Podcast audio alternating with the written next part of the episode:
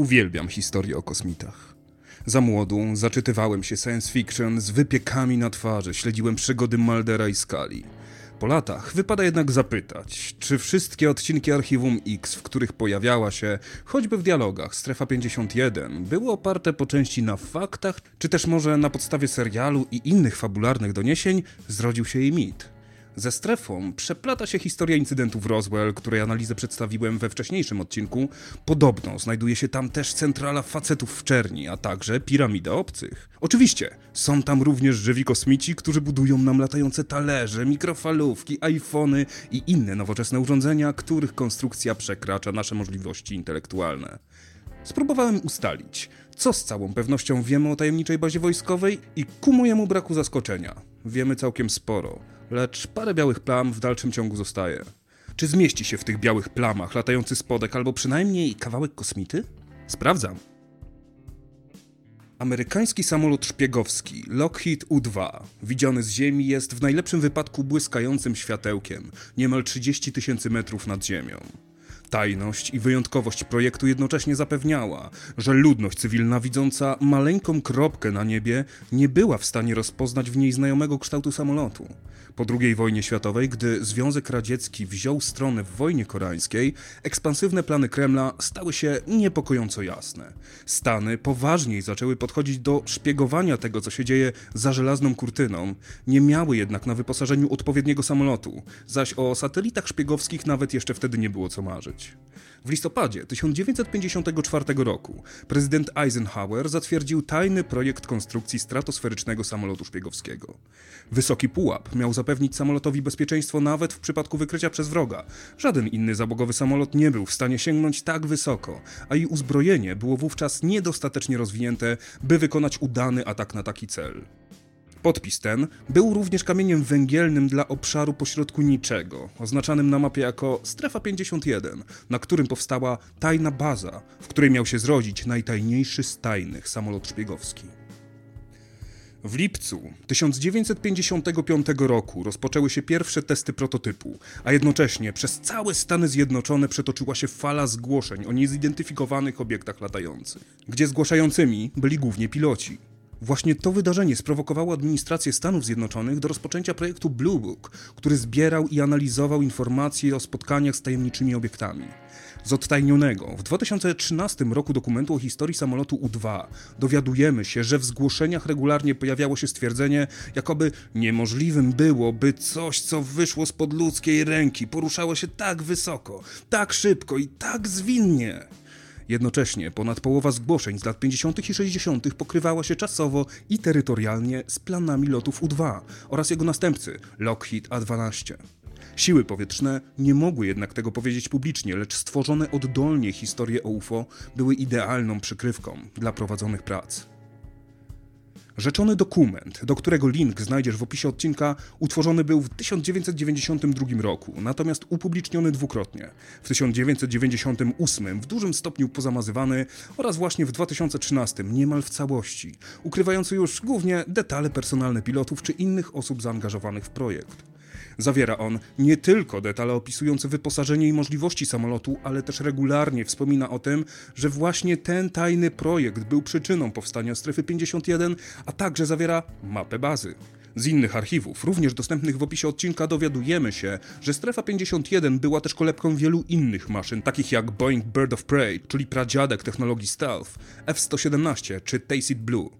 W pobliżu bazy testowano również manewry i możliwości popularniejszych maszyn, jak i testowano maszyny przechwycone od Sowietów. Proceder ten prawdopodobnie trwa do dzisiaj. We wrześniu 2017 roku w pobliżu bazy doszło do katastrofy samolotu, zaś władze nie chciały zdradzić, jaka to była maszyna.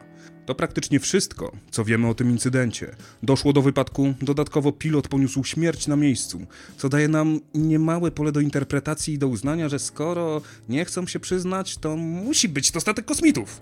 Z drugiej strony, gdyby posiadali coś wykradzionego i by się do tego przyznali, czy przypadkiem nie doprowadziłoby to do skandalu jeszcze większego i poważniejszego w skutkach, niż gdyby chodziło o obcych? Co więcej, do bardzo podobnej katastrofy doszło w 1984 roku, zaś dziennikarze, ku niechęci urzędników i wojskowych, ustalili, że musiał to być MiG-21. W 1989 roku Bob Lazar w wywiadzie dla Las Vegas Now oznajmił, że pracował w tajnej bazie, widział kosmitów i pomagał w analizie statków obcych, by nauczyć się czegoś z ich technologii. Jednakże Stanton Friedman, fizyk nuklearny i badacz zjawisk niewyjaśnionych, który jednocześnie niezwykle entuzjastycznie podchodził do badań, niekiedy naginając rzeczywistość na korzyść kosmitów, bez trudu wykazał, że Bob Lazar skłamał co do swojego wykształcenia oraz doświadczenia zawodowego.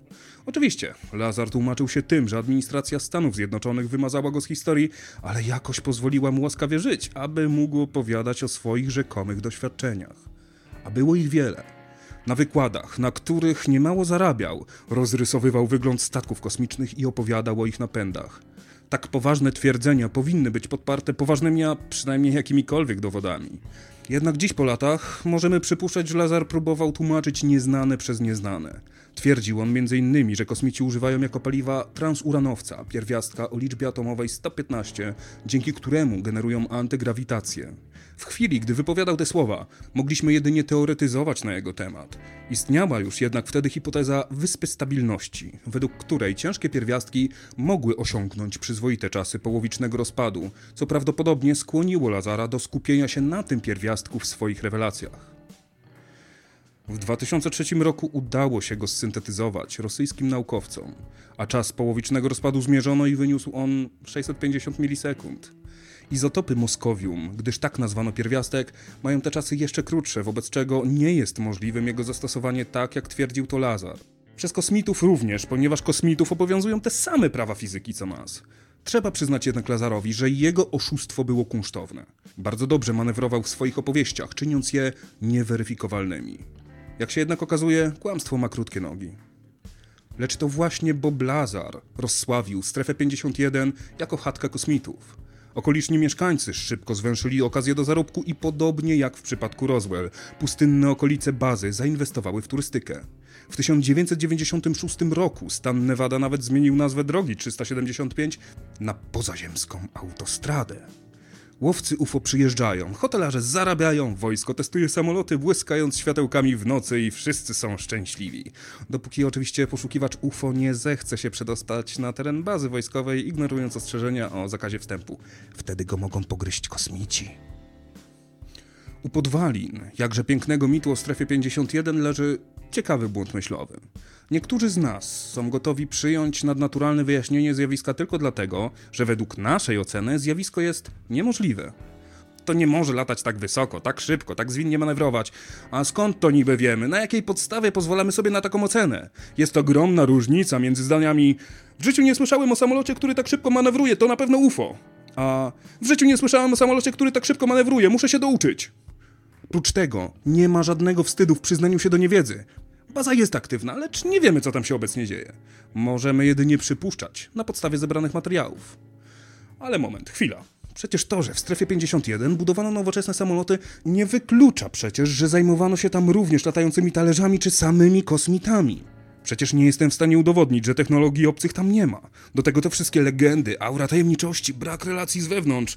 Na szczęście ciężar dowodu nie leży po mojej stronie, a warto mieć na uwadze, że jest mnóstwo ludzi takich jak Bob Lazar, którzy dla chwili sławy, rozgłosu, jak i dla pieniędzy będą nam gotowi opowiedzieć dokładnie to, co chcielibyśmy usłyszeć. Zostawmy fantastykę dla filmów, seriali i książek fabularnych, które nierzadko mają więcej wspólnego z rzeczywistością niż rewelacje rzekomych świadków zjawisk niewyjaśnionych. Jeśli spodobał Ci się ten odcinek, zajrzyj koniecznie na stronę sprawdzam.studio, gdzie znajdziesz inne odcinki i kanały, na których publikuję. Będę również niezmiernie zobowiązany, jeżeli zechcesz podzielić się materiałami w swoich sieciach społecznościowych. Pamiętaj, za każdym razem, gdy udostępniasz odcinek podcastu Sprawdzam, gdzieś na świecie ktoś przestaje wierzyć w płaską ziemię i reptilian. Nie zmyślam.